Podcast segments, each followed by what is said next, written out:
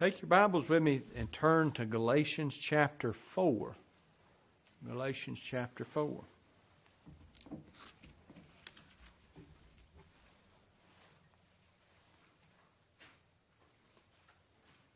At some point in time, I'm going to write another introduction. People are going to get their bubble busted. I, it amazes me. The last two Sundays I've preached. Two Sundays ago, I preached twenty-six minutes, and last Sunday I preached thirty-two minutes. That's, that twenty-six minute one is the shortest message I think I've preached since I've been your pastor. But uh, I, yeah, they, they, they, there's just such a, a easy transition in, in these particular chapters, and the subject is so clear. And you know, one of the things that, that I noticed this week in studying this. Uh, I, I'm convinced. You know, you do realize that this that that the original transcript did not have chapters and verses in it, right? You do know it's a letter, and I, I'm convinced based on what I see here and the chain of thought. You know, it it, it didn't stop at verse twenty-nine and then him pick up the pen and write a different letter. This is one continual letter. And I think that the translators, by putting in these verses, they're good for us to know, but we need to disregard that it's a, a, a different thought that's coming in here. It's a, it's a continuation of what he has previously talked about in the section that we just finished in chapter three. And what he had explained to them and what he had illustrated, uh, he had shown to them the difference that exists between us and these ancient people of Israel, national Israel, who were under the law, and he's made it clear that both the believing Jew and the unbelieving Jew that was in national Israel throughout this entire covenant, this covenant of, of Moses, they were under the law as a schoolmaster or a te- tutor. He says this, "But before faith came, we were kept under the law, shut up unto the faith that should afterwards be revealed. Wherefore the law was our schoolmaster to bring us unto Christ." Now keep in mind, he's got to be talking to these Jews because what he said in the book of Ephesians, the Gentiles by nature were without the law. They were not under the law. Now the Lord did write a law in their hearts according to Romans chapter one and two so that they knew and they can discern good and evil. But the Gentiles were without the law. They were without the promises. They were without the priesthood. They were without God, without hope in this world. But they were not under this Mosaic covenant. Now we know there were some Gentiles that were proselyted in or became Judaistic and followed the Judaistic faith. But then when they were involved in it, what were they? They were under those same rules and regulations that were set up by that Mosaic law. He says, "Wherefore the law was our schoolmaster to bring us unto Christ that we might be justified by faith." And this is where we, we we're, what's so important to what we're going to talk about this morning. "But after that faith is come, we are no longer under the schoolmaster." He's saying, us Jews, these Judaizers who are there now demanding that these Gentiles abide by law. He's saying, me and them, all of us. That's the same way he addressed Peter in chapter two. Peter, you and I who are Jews by nature, not like these Gentiles. Even we ourselves, what did we do? We believed in Christ that we might be justified by faith, not by the works of the law. So he's dealing with these Jews that are coming in and seeking to subvert and draw away these Gentile believers. And that's exactly what Paul has established by the words that we left off with last week. He said this, "For you are all children of God." Who? These Gentiles who had not the law and were not under the law. And you Jews who were under the law, and under it as a schoolmaster, under it as a tutor, until the time, as we're going to see this morning, appointed by the Father. He says, "For you are all children of God by faith." Where? In Christ Jesus. "For as many of you as been baptized into Christ have put on Christ." There's neither Jew nor Greek. You see that? All nationalities go away. "There's neither bond nor free. There's neither male nor female. For you are all one in Christ Jesus, and if you be Christ, you know, you are Abraham's seed and heirs according to the promise.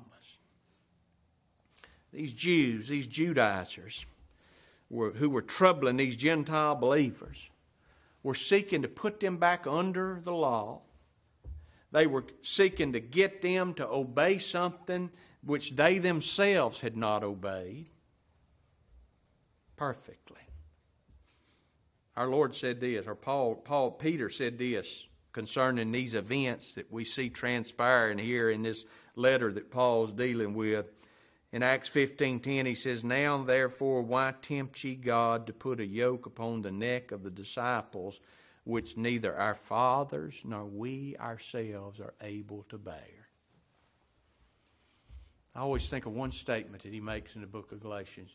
"You that desire to be under the law, do you not hear the law? Do you not hear what it demands?" You think about it. Even if somehow these Judaizers could have obeyed it perfectly, which they couldn't, neither could you or I, they still couldn't be justified by it. But not only that, we go further than that. Nor could those that they were encouraging to follow their instructions to be under the law, they couldn't be justified by that law either. Paul stood up and he said this, "Be it known unto you therefore, men and brethren, that by this man is preached unto you," and this is what implicates us before the law. What's preached to us? The forgiveness of sins. No law, no sins. So the law, broken, shows us what? We're sinners. And by Him, all who believe are justified, declared righteous from all things from which you could not be declared righteous. You could not be justified by the law of Moses.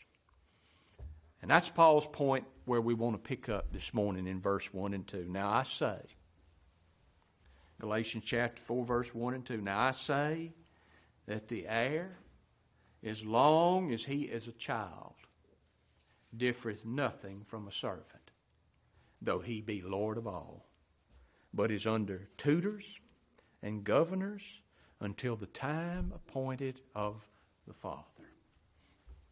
Now look up here. The heir that he speaks of here, now the heir. The heir here, spoken of in this verse, is the same ones that he talked about in the previous verses that are heirs according to the promise. Same heir. And that's so important. In the context of this chapter, particularly in light of the allegory that he's going to use, I can't wait to get to the allegory that he uses at the end of this chapter concerning national Israel as opposed to the Gentiles. Paul is not speaking about individuals here. You know what he's talking about? He's talking about the church collectively. Particularly what? The Israel of God. God's chosen and redeemed elect who were part of national Israel throughout that entire Mosaic economy. That's who he's talking about. Paul had previous compared, previously compared the law to two things. What did he compare it to? First of all, he had compared it to a prison. It locks you up, points out your failures, and demands satisfaction. But then secondly, he had compared it to a tutor, a guide, an instructor. Remember what we said a tutor was? A tutor was somebody that watched over young, immature children until they reached full age to be able to comprehend and understand.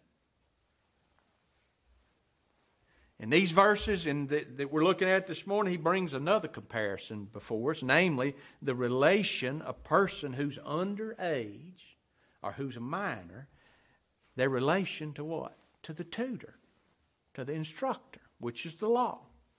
Like one of old commentators, I read so many commentators, I think this was Gill wrote, I mean, no, I wasn't Gill. John Calvin wrote this. This shocked me that John Calvin wrote this. He said the young man, though he is free,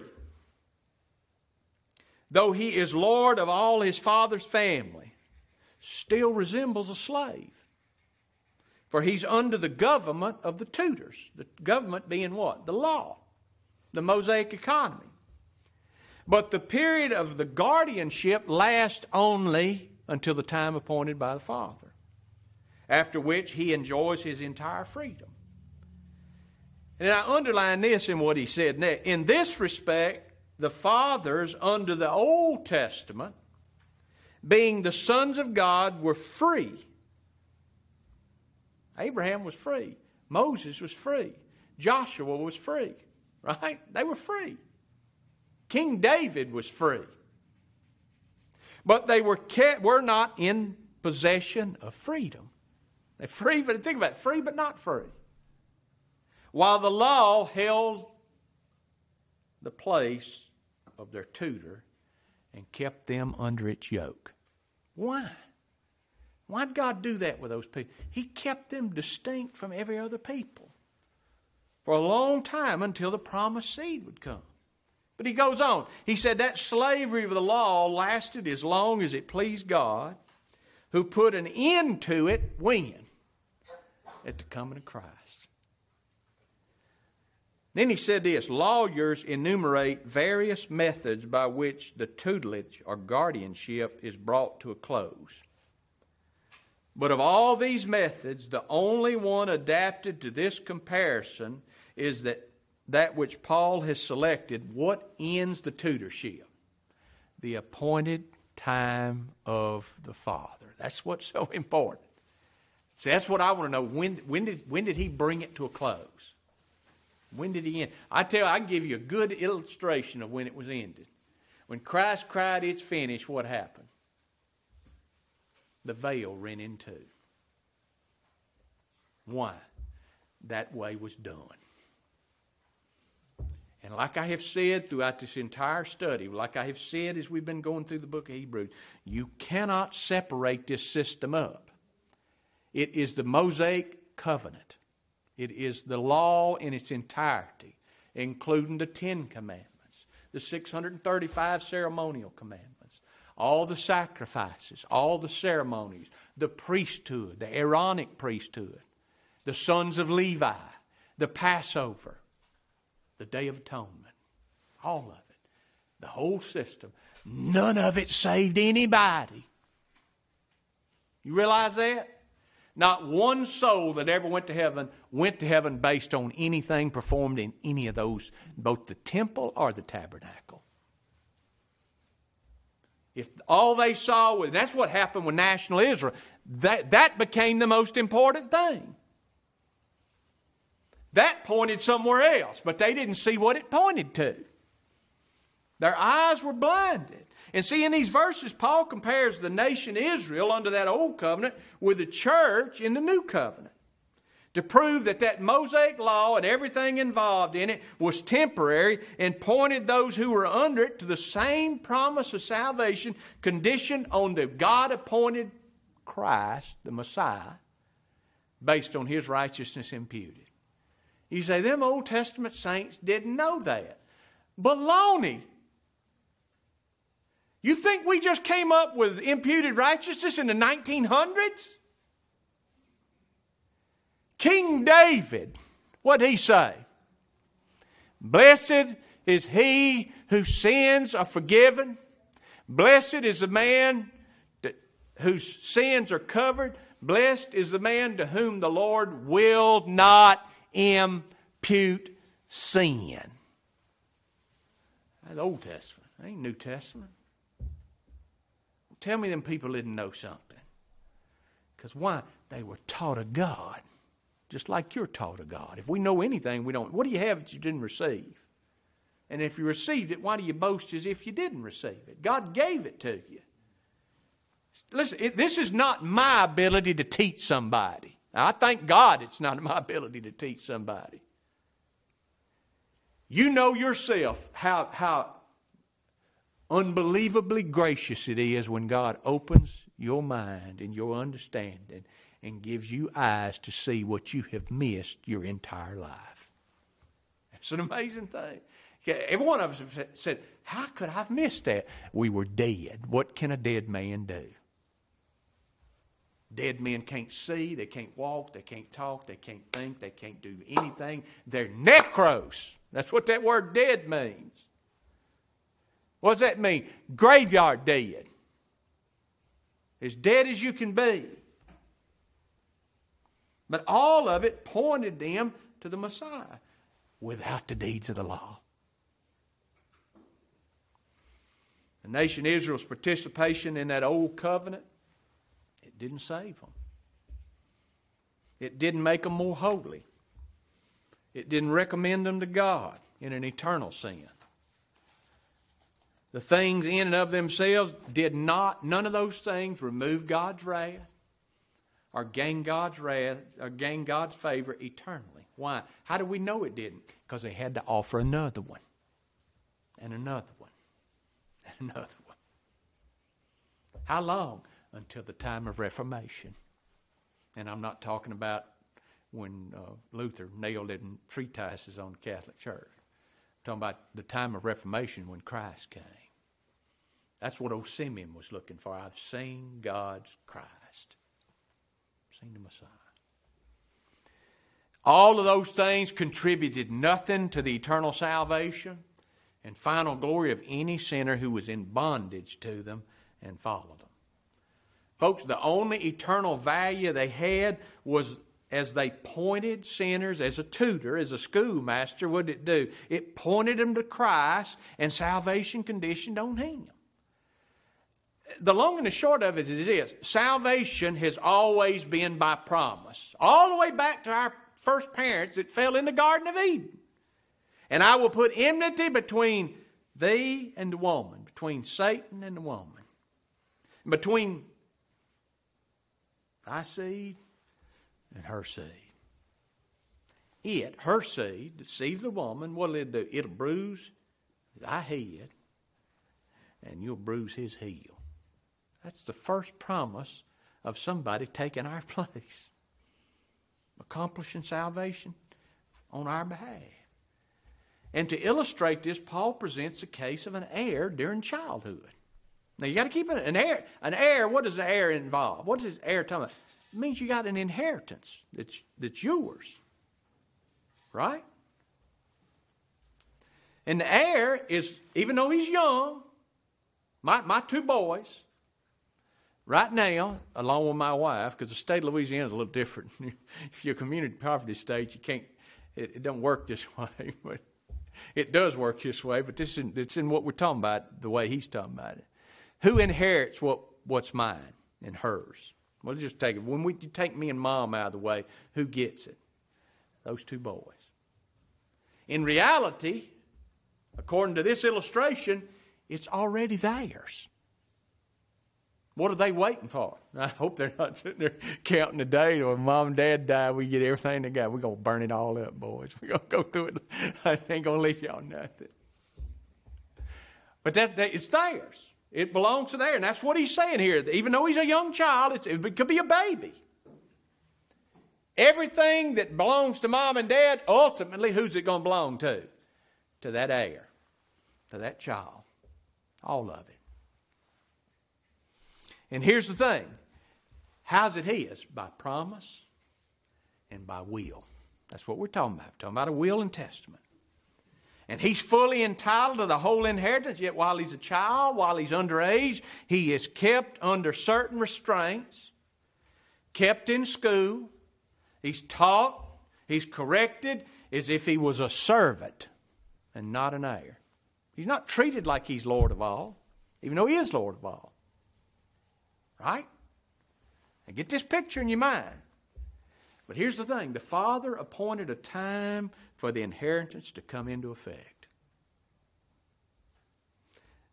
Which shows what? That it was temporary. Because if there's a time appointed to the Father for it to come to a close, it's saying what? It's not eternal in nature. What's going on here? And so he's showing what? That whole economy, that whole system, including the law, the Ten Commandments, was temporary.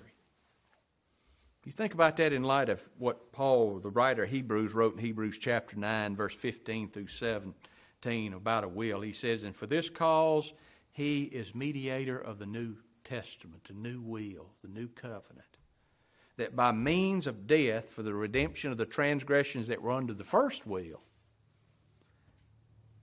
they which are called might receive what? The promise. The promise of eternal inheritance.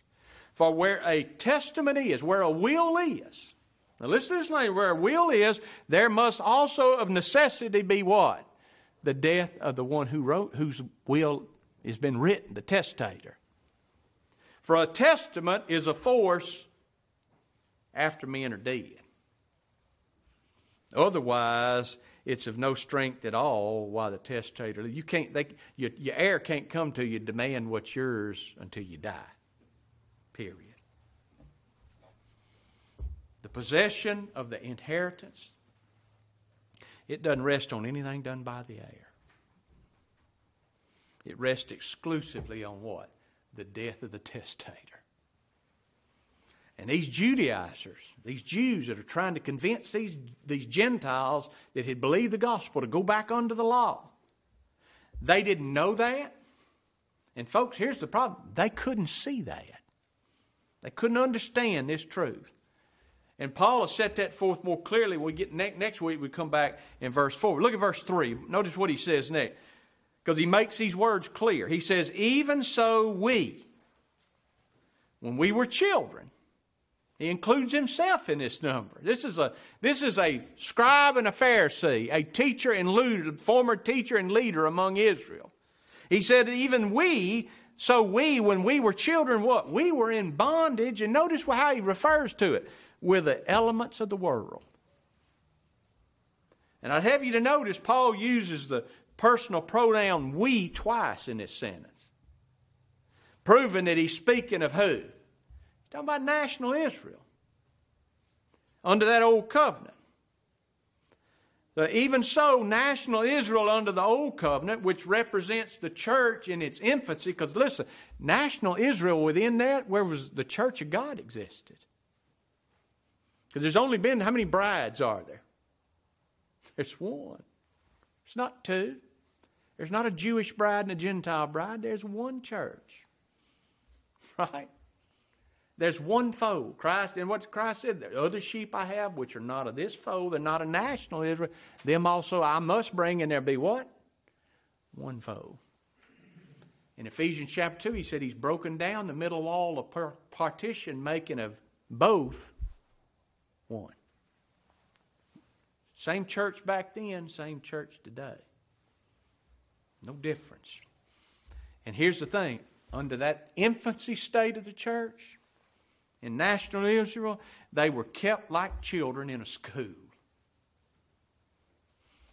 And like heirs who had not yet come of age, they were under ceremonies and sacrifices and the rituals of that old Mosaic law. And how does Paul refer to all of those things? He calls them elements, which literally means elemental things. Meaning what? They're of the world, earthy. They consisted of outward, worldly, and earthly things, such as what? Animal sacrifices, ceremonies, washings, days, meats, which could never take away sin. All of it. Now, who ordained all these things? God did. God gave them the instruction. What were they given to him for? They were given to him to point them where? To the one that they were hoping for. The Messiah, the Lord Jesus Christ. For all of their salvation. And you've got to understand this, and I want to make this as clear. If you don't get anything else from me this morning, I pray that you get this. Every true believer in that nation, in national Israel, every true believer, they knew and they understood the spiritual and eternal meaning of those elements. Every one of them.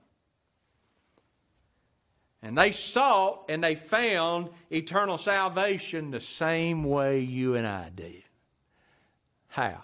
By promise. Listen to you. These all died in faith, not having received the promises, but having seen them afar off, and were persuaded of them, and embraced them, and confessed that what? Just like you and me, we're strangers and we're pilgrims down here. This is not our home, nor what is there. Listen, get it. This is the one that blew me away. I got thinking about this this week. King David, king of Israel, a man called twice in the Scriptures, a man after God's own heart, called the apple of God's eye. King David. King David himself, he was under the tutor. He was under the governors of that old Mosaic economy, just like every other elect sinner in national Israel. But their hope, David's hope, and all those elect believing Jews in national Israel, their hope was not in their law nor in their obedience to the law. Where was their hope? Their hope was in the promise. And their hope was in the God who made the promise.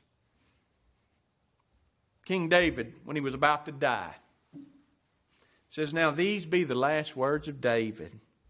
David, the son of Jesse, said, and the man who was raised up on high, the anointed of the God of Jacob and the sweet psalmist of Israel said." What do you say, David? "The Spirit of the Lord spake by me, and his word was in my tongue. The God of Israel said, the rock of Israel spake to me." What did he tell him? He that rules over men must be just, ruling in the fear of God. "And he shall be as the light of the morning when the sun riseth, even a morning without clouds, as the tender grass springeth out of the earth by the clear shining after rain." That's what a king's supposed to be. I don't know but one king that's ever been named. The King of Righteousness, the Lord Jesus Christ. And that's what David's about to admit. He said, "Although my house be not so." he, had, he hadn't ruled in justice. God told him what? Don't, um, don't number Israel. Don't you put your trust in horses or men. What did he do? Unjustly, he didn't believe, didn't take God at his word. He lusted after another man's wife. Is that serving justly? Demanding the people that know the law says, "Thou shalt not commit adultery." And what does he himself do? He says, "Although my house be not so with God," here's his hope, "yet he hath made with me an everlasting covenant." What? What kind of covenant? An everlasting covenant. Ordered in all things. How can it be ordered in all things, you say? Our God is in the heavens. He doeth according to his will among the armies of heaven, among the inhabitants of the earth, and none can stay his hand, or none can say unto him, "What doest thou?" Ordered in all things and sure. This is all my hope. This is all my salvation. This is all my desire. Although he make it not to grow. In other words, even though it, I don't see it in my life, it does not change the covenant. Folks, we got to get our eyes off of ourselves. We said it in the Sunday Bible class there. We're to be looking to where? Looking unto Christ, ever and always. Paul used this word bondage as it relates to these believing Jews, and he includes himself in it. He said, "Even so, we were in bondage to the elements." And it's important. When he wrote, "we were in bondage," that word "were," we were in bondage, it's in the past tense. It's really in what's called the imperfect tense, which means a continual, repeated action in the past. Not something that's going on now, it's a repeated, occurring action in the past. That word bondage means to make a slave or to be reduced to bondage. And he says, what were? We were in bondage. We were in bondage. Literal translation of this verse, "So also we, when we were babes, under the elements of the world, were in servitude." And they did. And folks, that's all the law can do. All the law can do is demand what? Perfection. And when it finds the least failure to its perfect demands, the only thing that it can do is pronounce the just judgment. The wages of sin, death. You break it, you're done. I'm telling you. You that desire to be under the law, don't you hear what the law says? Take that to heart. The way Paul used this word bondage in relation to these believing Jews under that old covenant, it doesn't mean a bondage of legalism. That's not what he's talking about. Which is when a sinner seeks and expects salvation and final glorification based on something other than the imputed righteousness of the Lord Jesus Christ. This bondage, the way he uses it here, refers to the simple fact that all the rules and all the regulations of the old covenant were binding on all those in national Israel, both believing Jew and unbelieving Jew. You say, if, how could it be binding on the unbelieving Jew? I'll tell you this, when they, when the unbelieving Jew, even though he might not, he was still a Jew, when he violated that law, what happened to him? Make no difference with it. And if it would have been a believing Jew, you violate that law, what were there were consequences to it. Now there were. These, these unbelieving Jews were legalists because of their perversion of the elements. They sought salvation and final glory not by promise, but based on their obedience. Their participation in these things that were in force until the time appointed of the Father. But even the believing Jews in national Israel, they were bound to those elements. The difference was this. Those elect believing Jews, they looked through these elements, seeing the promise and the one who made the promise. Listen to King David again. Blessed is the man... Blessed is he whose transgression is forgiven, whose sin is covered. Blessed is a man unto whom the Lord imputeth not iniquity, and whose spirit is no guile. Think about it. Could that be me? I, I'm guileless? Remember, remember what he said to Nathaniel when he found him out of a tree? He said, a, a, an Israelite indeed, in whom is no guile. And yet that man who was with no guile at the end, what did he do when Christ, they took our Lord away? Gone just like everybody else. That's some guile there. But he says that these are blessed. Why? Why is that? There's no guile. For the day and night, thy hand was heavy upon me. It's King David. My moisture is turned into the drought of summer, Selah. I acknowledge my sin unto thee.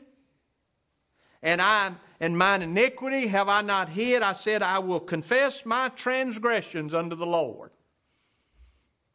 And thou forgavest the iniquity of my sin. What pointed that out to him? That old covenant. That law. And folks, here's the thing. That law of Moses was not David's enemy. It was his schoolmaster that continually drove him where? To Christ. To the promised Messiah. Drove all God's elect to it. And this was in force until, what does it say in our text? The time appointed of the Father. A specific time. But here's the sad reality, and we'll close with this this morning. In spite of the fact that God sent Christ here to fulfill the law, to magnify the law and make it honorable. In spite of the fact that the Lord Jesus Christ satisfied every jot and every tittle of that law, these Judaizers, what were they seeking to do? They were seeking to put these believing Gentiles back under the law for justification. Because they said, except you be ju- except you be circumcised after the law of Moses, you cannot be saved. And it's the same today. Lost, religious, sincere, self-righteous sinners claim that salvation and justification is found in Christ alone. Do they not? Every, every religion I know, they say salvation is through and by Christ. And they encourage their hearers to do what? Come to Christ. Come to the Christ that, that we've invented, that we've imagined, a Christ that didn't actually put away sin. He made the putting away of sin possible if you'll fulfill whatever conditions are laid upon you. And then they turn right around after telling people salvation's by grace, and they put themselves and their hearers, where do they put them at? They bind on them burdens that they themselves wouldn't lift one finger to carry. And put them back under the law and say, well, we're saved by Christ's blood and His righteousness, but we're sanctified and made holy and we're kept by our obedience and our morality and our perseverance. And Paul says what? No, no, no, no, no. Justification, righteousness comes one way, through Christ alone, by God-given faith alone, and not by the works of the law. And boy, he comes back in verse four, where we'll start next week, and he lays this thing wide open now. So you come back and you join us next week. Let's stand together. We'll be dismissed. I appreciate your presence. Lord bless you. Keep you till we see you next Lord's Day. Donald, if you would, dismiss us, please, sir.